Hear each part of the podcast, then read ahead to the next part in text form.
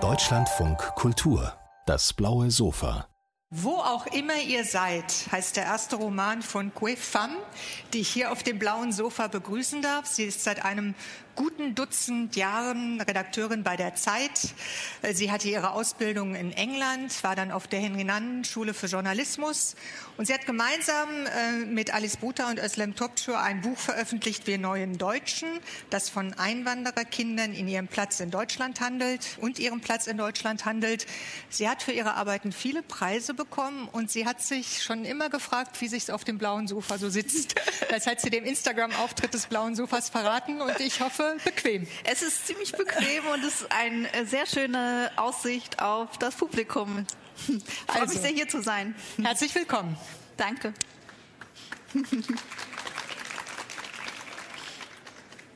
Wo auch immer ihr seid, das ist zunächst die Geschichte einer jungen Frau, die ihren Namen nicht aussprechen kann und deshalb ändert in den gefälligen Namen Kim.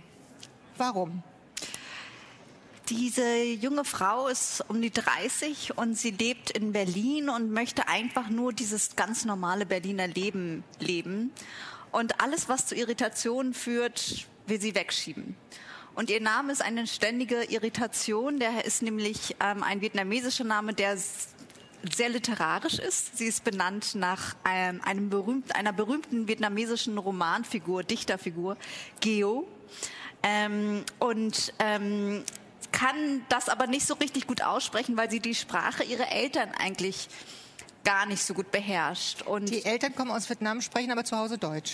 Die Eltern kommen aus Vietnam und äh, es wird zu Hause eine Mischung aus Vietnamesisch und Deutsch gesprochen.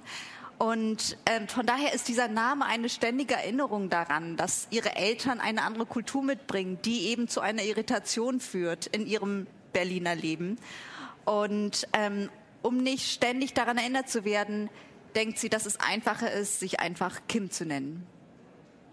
Der Roman ist ja auch eine literarische Annäherung an ihre eigene Familie. Was hat Sie dazu bewegt?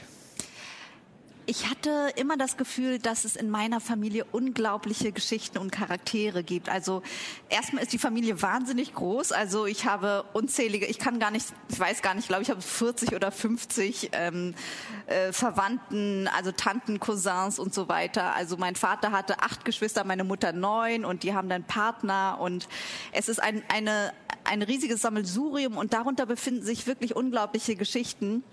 Ähm, zum Beispiel habe ich ähm, auf der Seite meiner Mutter in Vietnam gibt es so zwei Zwillingsbrüder. Ähm, die nach dem Vietnamkrieg beide sozusagen vom Staat ähm, äh, eine Aufgabe zugeteilt bekommen haben. Der eine hatte eine Schrimpsfarm, der andere eine Kautschukplantage. Und ähm, der Mann mit der Schrimpsfarm ist dann durch Pleite gegangen, durch die Schrimpszucht. Und der mit der Kautschukplantage wurde unglaublich reich und ist es bis heute. Und alleine diese Geschichte von diesen Zwillingen fand ich immer so schillernd. Ähm, auf der Seite meines Vaters ähm, gibt es halt eine, eine Tante, die unglaublich schön ist. Sie sieht aus, sie sieht aus, äh, sie ist immer perfekt geschminkt, so wie ich jetzt zufällig für diesen Fernsehauftritt geschminkt ist. So sieht sie auch in ihrem Alltag aus. Und ähm, wenn man mit ihr durch die Straßen lief in Kalifornien, da haben ja immer alle Leute hinterhergeschaut. Und sie ist aber gehörlos. Wenn die Leute ihr hinterher sie angesprochen haben, konnte sie es nicht verstehen. Also sie hat nicht reagiert, wenn man ihr hinterher gepfiffen hat. Nee. und ähm, von daher hatte ich immer das Gefühl, es steckt so viel in dieser Familie und so unglaublich, auch unglaubliche Geschichten, auch unglaubliche Dramen. Ähm, aber ich habe mich ehrlich gesagt, es brauchte einen Anstoß von außen, um diese Dramen anzupacken und mich wirklich dem Stoff zu nähern, weil ich auch selber eine gewisse Scheu hatte. Wenn es die eigene Familie ist, ist es seltsam, also ist es irgendwie sehr nah an einem dran und man hat so, ich war so ein bisschen, ich, ich, ich, ich weiß nicht, vielleicht kennt man das, kennen das andere ja auch. Also wenn etwas sehr nah einem dran ist, dann hat man manchmal auch eine gewisse Berührungsangst. Wie Und haben Sie die überwunden? Ich habe die im Grunde überwunden, weil ich ein ja, ein, ein Angebot hatte von einem, einem Literaturagenten und dann auch von einem Verlag. Dem Sie von den Zwillingen erzählt haben, im Zweifel. Nicht von den Zwillingen, aber von der Tante. Ähm, und dieses, ähm, dieses Buchprojekt hat mir eine Art, war eine Art Vorwand Also ich konnte dann zu meinen Verwandten gehen und zu denen sagen, ey, Leute, ich arbeite an einem Buchprojekt. Übrigens ist, ich möchte jetzt mit euch persönlich Interviews führen und zwar mit jedem einzelnen einzeln und persönlich. Ähm, und das war eine sehr ungewöhnliche Situation, weil es normalerweise so ist, wenn ich nach Vietnam komme und meine Verwandten treffe, dann sind wir immer in einer Herde unterwegs. Wir sind immer so zu zehn oder so unterwegs und gehen irgendwo essen. Und dann diese Situation herbeizuführen, wo man sich wirklich one-on-one -on -one hinsetzt, so wie wir jetzt hier sitzen und auch wirklich über sehr persönliche Fragen spricht oder auch einfach über sehr ähm, basale Fragen wie, in welchem Jahr wurdest du geboren? Wie war deine Schulzeit? Wie, ähm, was erinnerst du von deinem, dem Haus deiner Kindheit? All diese Fragen konnte ich meinen Verwandten normalerweise nicht stellen, wenn ich mit denen einfach essen gegangen bin, weil wir an dieser großen Gruppe zusammen waren und es da irgendwie nicht diesen Raum gab für so ein tieferes Gespräch. Und durch dadurch, dass ich ein Buchprojekt hatte und sie auch wussten, okay, die Hui, die muss jetzt Interviews führen, wurde das ein bisschen weniger awkward. Mhm. Und ich habe mich wirklich hingesetzt. Es kriegte was Professionelles es kriegte, wahrscheinlich. Genau, es kriegt etwas Also das schaffte Distanz, dieses Projekt. Auf eine gewisse Art ja. schaffte es die Distanz, ähm, so eine Fragedistanz, die es mir dann aber auch ermöglicht hat, sehr persönliche Fragen zu stellen ähm, und auch sehr tief zu gehen. Also ja, haben Sie die Fragen in der Rolle als Journalistin gestellt? Ich habe mich ein bisschen so gefühlt tatsächlich. Mhm. Ähm, ich habe ja diesen journalistischen Background, deswegen war es für mich vielleicht auch eine Position, die ich einfach annehmen konnte. Ich konnte in die Rolle der Journalistin schlüpfen und die der Nichte, die der deutschen schweigsamen Nichte verlassen. Und, ähm, und konnte dann auch mit ihnen über sehr dramatische Dinge reden. Also mhm. zum Beispiel hat mir mein Onkel, also mehrere meiner Onkel sind als Boat People ähm, nach dem Vietnamkrieg nach Amerika geflohen. Aber das ist, wenn man so flieht, dann ist es nicht äh, eine, eine einmalige Sache, sondern es sind oft mehrere Versuche, drei, vier, fünf Versuche. Und, ähm, und sie haben dann erzählt, wie sie, der, der, mein jüngster Onkel sozusagen, hat dann erzählt, wer mit elf Jahren mit den älteren ähm, Geschwistern zum ersten Mal geflohen ist und ins Gefängnis kam. Und er war elf Jahre und es war ein halbes Jahr im Gefängnis oder ein Jahr. Und es war eine unvorstellbare Sache, die ich, von der ich keine Ahnung hatte. Und ich konnte dann mit ihm dann auch einfach nochmal nachfragen, wie war die zweite Flucht, die dritte Flucht. Ähm, und er hat mir dann erzählt, irgendwie, wie, wie dann auch mit jedem, jedem, mit jedem Fluchtversuch auch seine Kraft immer mehr sozusagen immer schwächer wurde. Ähm, und er auch dann irgendwann dachte, es, es wird nichts mehr. Und am Ende hat es dann doch geklappt. Und ähm, das war, glaube ich, das ist, war etwas, was ich in einer normalen Situation, in einem normalen Familiensetting nie hätte fragen können. Wie war deine Flucht? Wie bist du eigentlich hergekommen? Wie war es im Gefängnis? Wie war es auf dem Flüchtlingsboot? Wie war das, als du gefangen genommen wurdest? Das geht nicht in der großen Familienszene. Nee, das, gar nicht. Das kann ich mir vorstellen. Das klingt unendlich intensiv und ja auch sehr dokumentarisch. Mhm. Also gab es einen Moment, wo das dokumentierende Projekt zu einem literarischen wurde? Ja, also ich hatte, ich hatte dann, ähm, ich habe ganz viele, ich habe sehr, ich habe das wirklich als großes Dokument, Dokumentationsprojekt begonnen. Ähm, ich habe meine Verwandten interviewt in Kalifornien, ähm, in Vietnam. Ich habe aber auch andere Zeitzeugen gesprochen, Schriftsteller, ähm, Wissenschaftler, Journalisten, ähm, auch gerade in Vietnam, die den Krieg erlebt hatten oder die Zeit danach. Ähm, ich war sogar in Kambodscha und bin, habe versucht sozusagen eine Fluchtroute nachzufahren und habe mit zwei Leuten gesprochen, die die Khmer Rouge ähm, erlebt haben, was in dem Buch gar nicht direkt wiedergespiegelt wurde, aber mir geholfen hat, diese Zeit zu verstehen. Ich wollte, dass es historisch, ähm, dass es historisch authentisch ist und dass es stimmt und dass ich eine bestimmte Zeit ähm, so beschreiben kann, wie es, dass es ihr gerecht wird, mit all ihren Widersprüchen, all den Dingen, die auch nicht offiziell erzählt werden. Und gleichzeitig hatte ich aber dann, irgendwann nachdem ich diese ganze Materialsammlung hatte, viele Notizbücher und ähm, viele Monate Arbeit schon reingesteckt, hatte ich dann irgendwann das Gefühl, ähm, ich kann das nicht einfach so eins zu eins aufschreiben. Es, dieses Buch sollte nicht einfach nur ein Transkript sein von dem, was meine Verwandten erlebt haben, sondern ich muss es in eine andere Form führen. ähm, weil ich nämlich immer mit diesem Buch viele, also ich wollte immer Leute erreichen, denen das Thema fremd ist, denen die Vietnam vielleicht nicht kennen, ähm, die vielleicht schon auch mit dem Vietnamkrieg was davon gehört haben oder so oder sich dafür interessiert haben. Aber man muss, ich wollte ein Buch schreiben, wofür man keine Vorkenntnisse braucht. Und ich wollte ein Buch schreiben, was ähm, nee, zwar von dieser einen vietnamesischen Familie handelt, aber im Grunde vielleicht etwas sein kann, wo sich auch ganz andere Familien wiederfinden können. Und dafür hatte ich dann das Gefühl, ähm, war die Form eines Romans besser, weil ich dann viel mehr verdichten konnte. Ich konnte irgendwie tiefer gehen, ich konnte auch mehr zuspitzen, ähm, aber gleichzeitig authentische Anekdoten und Gedanken einfließen lassen. Zuspitzen und gleichzeitig die Perspektive öffnen.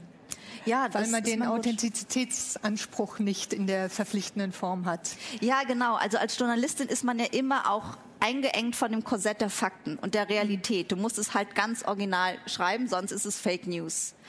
Und gerade wenn man eine Geschichte rekonstruiert oder eben über Flucht schreibt, die so oft sehr nonlinear ist und sehr kompliziert, ähm, hatte ich das Gefühl, es ist für mich leichter, etwas von dieser, ähm, die Realität, mich davon inspirieren zu lassen, ähm, aber ähm, auch ein, etwas, äh, ein, es in eine Form zu gießen, die eine gute Erzählung ist und dies immer weiter vorantreibt. So wie Sie es beschreiben, also diese, diese vielen Gespräche mit den vielen Familienmitgliedern in dieser Intimität, äh, das klingt äh, schon danach, dass Sie auch neue Perspektiven auf die Familie selbst entdeckt haben für sich. Und der Roman hat für mich als Kernthema also erstmal die Entdeckung der eigenen Familiengeschichte, ja, ganz nämlich genau. der, der ja. Protagonistin und das aus unterschiedlichen Perspektiven, denn es geht ja um drei Personen. Vielleicht sagen Sie dazu mehr. Genau, also der, der Roman, also Sie, Sie sagen das genau, genau richtig. Er handelt auch davon, wie eine, wie diese Hauptperson, die Geo, die sich Kim, Kim nennt und ja eigentlich ihre eigene Geschichte gar nicht kennen will, im Laufe, der, ähm, im Laufe der, des Buchs immer tiefer da reingerät und auf einmal versteht, ähm, wo sie herkommt und auch, was sie vielleicht überraschenderweise, subtilerweise von ihren Verwandten und Ahnen verinnerlicht hat. Ähm, bestimmte Arten über Dinge zu sprechen oder nicht zu sprechen zum Beispiel. Und ähm, ich habe in diesem Buch gibt es drei Charaktere. Also es gibt diese Ich-Erzählerin, die in der heutigen Zeit lebt. Es gibt ihren Vater, ähm, der, ähm, dessen Geschichte in Flashbacks ähm, erzählt wird. Er ist der älteste Sohn einer Familie aus Saigon und ähm, verlässt das Land 1968 und kommt nach Deutschland und wird dann von dieser deutschen 68er-Bewegung umarmt. Eigentlich wollte er nach Frankreich. Eigentlich wollte er Frankreich, aber ein das misslicher Zufall. ist ein misslicher, also ich habe Grund, weil seine Not so schlecht war, musste er nach Deutschland. Ähm, aber es ist ihm auch gleich, weil er Europa, die eine Ecke von Europa wird schon nicht so anders sein als die andere, ja. Ähm, und er gerät halt hier in den Sog der 68er-Bewegung und ähm, bekommt durch sie einen ganz neuen Blick auf den Vietnamkrieg und beginnt halt auch, so wie der 68er, mit Ho Chi Minh zu sympathisieren. Die dritte Figur in dem Buch ähm, ist sein jüngerer Bruder, der zurückgeblieben ist in, in Vietnam und erlebt, wie die Kommunisten, ähm, also die, die Partei sozusagen, die von seinem älteren Bruder ähm, bejubelt wird, wie die ähm, den Krieg gewinnen und wie sich alles verändert und wie die Familie zu Hause auf einmal existenzielle Angst bekommt um ihre Zukunft, um ihr, ähm, um ihr Haus, um, ihr, um ihre Ersparnisse und wie sie schließlich beschließen, zu fliehen, auch wenn sie dafür ihr Leben riskieren müssen. Es sind diese drei, drei Stränge und es gibt für mich, ähm, sind es auch drei Personen, die sehr unterschiedliche politische Haltungen ähm, vertreten. Also der Vater ist sozusagen der, der linke, äh, durch Deutschland sozialisierte ähm, linke Idealist und der Bruder ist halt der, der Antikommunist, der in den USA ein neues Leben beginnt und dann auch anfängt mit Trump zu sympathisieren. Ja, zusammengeführt werden die drei Stränge durch den Tod der Großmutter. Ja. Von dem die Protagonistin über Facebook erfährt. Und dann beginnt eine Reise des Kennenlernens und des Zusammenführens. Wieder ihren Willens, muss man mhm. sagen. Sie äh, ist, er ist auch von dieser Facebook-Nachricht ähm, erst total genervt. Warum werde ich jetzt von diesem Onkel angeschrieben, mit dem, der in Amerika lebt und mit dem ich doch eigentlich gar nichts zu tun habe, mit dem ich überhaupt in den letzten 15 Jahren noch nie gesprochen habe? Und ja, dann das, das war auch deshalb interessant. Äh, ich fand das wirklich spannend, denn da erfährt sie vom Tod eines Menschen, nämlich ihrer Großmutter, die sie gar nicht kennt mhm. und um die sie auch nicht trauert, weil sie nie Eingang in ihren Alltag gefunden hat. Ja. Also diese Fremdheit gegenüber einer Familie, die dann aber etwas auslöst. Das fand ich außerordentlich spannend. Ja, sie hat, äh, sie kennt, es ist ihre Großmutter und man würde denken, eigentlich, wenn die eigene Oma stirbt, dann müsste man noch eigentlich in tiefer Trauer sein. Und das ist für viele Leute ist es ja so. Aber sie ist von ihrer Familie so weit äh, entfernt ähm, und so zerrissen davon. Ihre Familie ist so zerrissen, dass sie keine, keine Emotionen verspürt. Und ich glaube, dass das auch etwas ist, ähm, was es in vielen von diesen Diaspora-Familien, diesen wirklich globalisierten ähm, Familien, von denen es unter den Vietnamesen viele gibt, aber auch in, in anderen Kulturen. Ähm, das macht auch was mit den Menschen. Das macht auch was mit den Beziehungen zwischen den Menschen, zwischen den einzelnen Familienmitgliedern. Also du triffst eine Entscheidung, vor einem Krieg zu fliehen oder vor der Armut und dein, dein Leben in einem im, im wohlhabenden Westen zu suchen. Und du lässt nicht nur das alte Leben zurück, sondern lässt irgendwie auch deine Familie zurück. Und deine Kinder werden in irgendeiner Form diesen Verlust erben. Und das ist auch etwas, was, glaube ich, unter vielen, also ich glaube, viele Einwanderer wollen einfach ein neues, ein besseres Leben beginnen für ihre, für ihre Kinder. Und über Fragen wie emotionale Bindung, Psychologie, Identität denken sie nicht nach, weil sie dafür keine Zeit haben, weil sie sich um ihr Überleben, weil sie über ihr Überleben, Überleben nachdenken. und Erfolg und, und an das Ankommen, genau. Ankommen, Erfolg. Die Sprachlosigkeit äh, durchzieht in der Tat mhm. äh, dieses Buch, die Sprachlosigkeit, die die Kinder geerbt haben. Und äh, es wurde ja auch zu Hause nie über die Familie gesprochen. Ja, genau. Es wurde zu Hause oder nur in Anekdoten. Also und es wurde gezahlt. Es wurde immer Geld geschickt. ja, es wurde immer das Geld ist, äh, geschickt. was man so tut als pflichtschuldiger Verwandter aus dem reichen Westen. Und es ist auch wirklich wichtig, dass Leute Geld schicken, weil das dazu helfen kann. Also gerade zum Beispiel in Vietnam sagen wir mal, Krankenhausrechnungen zu bezahlen. Wenn mal mhm. jemand ähm, eine schwere Erkrankung hat, das ist unglaublich teuer. Es gibt da nicht das gleiche Sozial- und Gesundheitssystem wie hier. Oder es äh, dient, das Geld dient dazu, Häuser zu bauen oder Schu Kinder zur Schule zu schicken. Also wir, es ist, spielt eine sehr wichtige Rolle. Aber manchmal ist es auch eine Ersatzhandlung für andere für andere Dinge, mhm. für, für andere Formen der wirklich Kommunikation. Und was man, was ich auch ein bisschen beschreiben wollte, ist, dass ja auch der Vater Min auch zu seiner eigenen Mutter den Kontakt irgendwie verliert. Auch er erzählt ihr nicht, wie er jetzt in Deutschland auf einmal eine neue Heimat, eine neue politische Heimat gefunden hat und sich vollkommen anders entwickelt hat, als sie sich das eigentlich gewünscht hätte. Ja, es ist auch ein Buch über Enttäuschungen und den Umgang mit Enttäuschungen. Aber kommen wir noch mal auf die Fremdheitserfahrungen. Das ist ja wirklich so eine Art Schlüsselmotiv. Also Tochter, Vater, mhm. Onkel, Vater und Onkel verlassen ihre Heimat, aber sie machen ganz unterschiedliche Fremdheitserfahrungen. Sie machen unterschiedliche Fremdheitserfahrungen, weil sie ähm, auf unterschiedliche Arten fremd sind. Also die, der Vater ähm, ist eine, ein Vietnamese, der nach Deutschland kommt in einer bestimmten Zeit. Ähm, er ist wirklich ein Ausländer. Er muss die Sprache und die Kultur und das Wetter und das Essen, all das lernt er zum allerersten Mal kennen. Ähm, und er hat aber das Glück, dass er sozusagen den Schnee, den Schnee ja, ja, wirklich. Das kennt man ja gar nicht, mhm. wenn man dort aufwächst im tropischen Klima. Und er wird aber sehr gut aufgenommen von diesen 68er Studenten letztendlich und auch von, von Leuten, die ihm sehr geholfen haben. Das ist zum Beispiel auch inspiriert von einer wahren Geschichte. Er hatte zum Beispiel eine, mein Vater hatte in Deutschland so eine Art, ähm, ich weiß gar nicht, wie man das nennt, Adoptivoma oder so, Oma Haas. Die hat ihn bei sich aufgenommen, als er, äh, als er nach Deutschland kam. Und ähm, auch äh, Kakao. Äh, es gibt eine Szene, wo, er Kakao, wo der Vater Kakao trinkt. Das ist eine basiert auf einer wahren Anekdote, dass diese Oma Haas meinem Vater Kakao gegeben hat zum Trinken.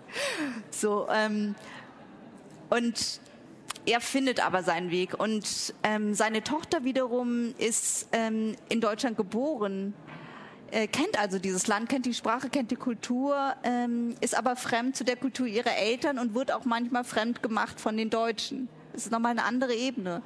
Und die dritte Person, der, der ähm, Cern, der Onkel, der ähm, kommt als Flüchtling nach Kalifornien. Allerdings ähm, landet er dort in einem Vietname in so einer vietnamesischen Community. Es gibt in der Nähe von Disneyland, Kalifornien, ähm, einen Ort, der heißt Little Saigon. Den gibt es wirklich. Und ähm, dort gibt es, das ist eine riesige, ja, das ist so ein, äh, ein Vorort von LA, in dem ganz viele frühere Flüchtlinge aus Vietnam sich niedergelassen haben. Und da gibt's große Shopping-Malls, äh, alles auf Vietnamesisch, ähm, die dann halt zum vietnamesischen Neujahrsfest dann auch ganz bestimmte Pflanzen verkaufen oder Feste feiern. Es gibt so einen Nachtmarkt, der so ähnlich ist wie der Markt in Saigon. Ähm, es gibt ähm, lauter spezialisierte Restaurants, also wo man nur zum Beispiel so Bannbau bekommt, Hefeklöße oder ähm, äh, Soy, Klebreis, also noch viel, viel spezialisierter als das, was man in Deutschland kennt.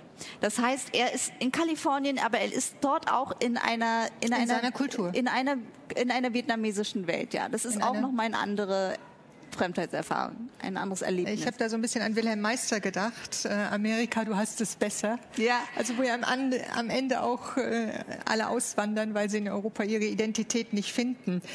Ähm, ist vielleicht auch ein bisschen idealistisch. Ja, Aber, ich weiß nicht, ob äh, es. Ich hatte, ähm, ich weiß nicht, ob es dort besser ist. Ähm, ich dachte immer, die, dass die Asian Americans oder die Vietnamese Americans mit sich viel mehr im Reinen sind als ich zum glaube, Beispiel das ist ich. der entscheidende Punkt. Ja. Das dachte ich, aber ich bin nicht so sicher, ob es wirklich so ist. Also ich hatte vor einer Weile habe ich mal ein Interview geführt mit Ocean Wuong, der natürlich mhm. ein grandioser Poet ähm, und Schriftsteller ist, der ja auch diese seine Erfahrung geschrieben hat als ein, ein vietnamesischstämmiger Junge, der in den USA aufwächst, in einer Kleinstadt in den USA. Und auch er hatte sehr, sehr starke Fremdheitsgefühle. Also es ist, glaube ich, ähm, es ist dann vielleicht auch eine Projektion, die diese die wir auf, auf, auf diese Einwanderer-Community haben. Aber Oder in dem Fall eben die Protagonistin. Ja, genau. Dem, kommen wir nochmal äh, zur Fremdheitserfahrung. Die, die Frage, woher kommst du? Das ist ja die Frage, die Kim unendlich nervt, weil sie sie als übergriffig empfindet, weil sie ihr vor Augen führt, dass sie eigentlich nicht dazugehört. Aber diese Frage, woher kommst du, wird im Verlaufe des Romans zu, zu, der zentralen Frage für sie selbst. Das stimmt, ja. Und damit mhm. wird ihr eigentlich die Spitze genommen. Kann man das so sagen? Ja, ich glaube. Oder sie verschiebt ähm, sich zumindest. Ich glaube, wenn, dass, ähm, wenn man in Deutschland diese Frage stellt, ähm, wo kommst du her, dann bezieht sich das ganz oft schon auf das Äußere oder sozusagen auf das ähm, vermeintliche Herkunftsland, das jemand hat. Ähm, und es gibt viele Leute, die sich davon genervt fühlen, so wie Kim. Ähm, Sie findet aber im Laufe des Buchs eine eigene Art, diese Frage zu beantworten. Und ich glaube, darin liegt der Schlüsselpunkt. Das ist immer die Frage, ähm, die Frage, wer man ist, ist ja eine Frage, die sich die allermeisten Leute selber stellen. Und gleichzeitig gibt es aber auch diese anderen Menschen, die sie einem stellen und auch manchmal mit beantworten.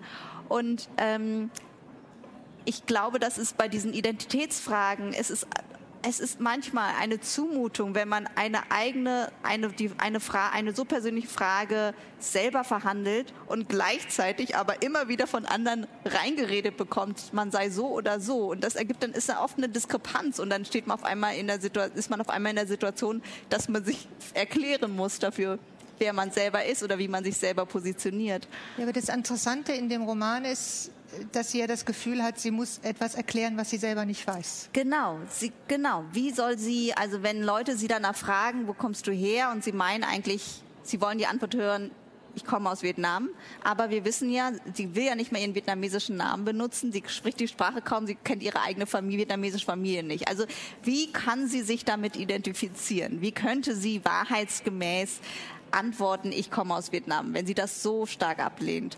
Und ähm, im Laufe des Buches entdeckt sie aber, dass man diese Frage vielleicht auch anders beantworten könnte, und zwar durch die eigenen Augen. Und sie beginnt halt die Geschichte ihrer Familie und ihrer Verwandten, die ich jetzt eben auch so skizziert habe, besser zu begreifen, beginnt auch zu begreifen, dass es auch all das auch etwas mit ihr zu tun hat. Die Traumata, die Kriegserlebnisse, die Zerrissenheit von ihrem Onkel, von ihrem äh, Vater und anderen in der Verwandtschaft haben sie auch geprägt.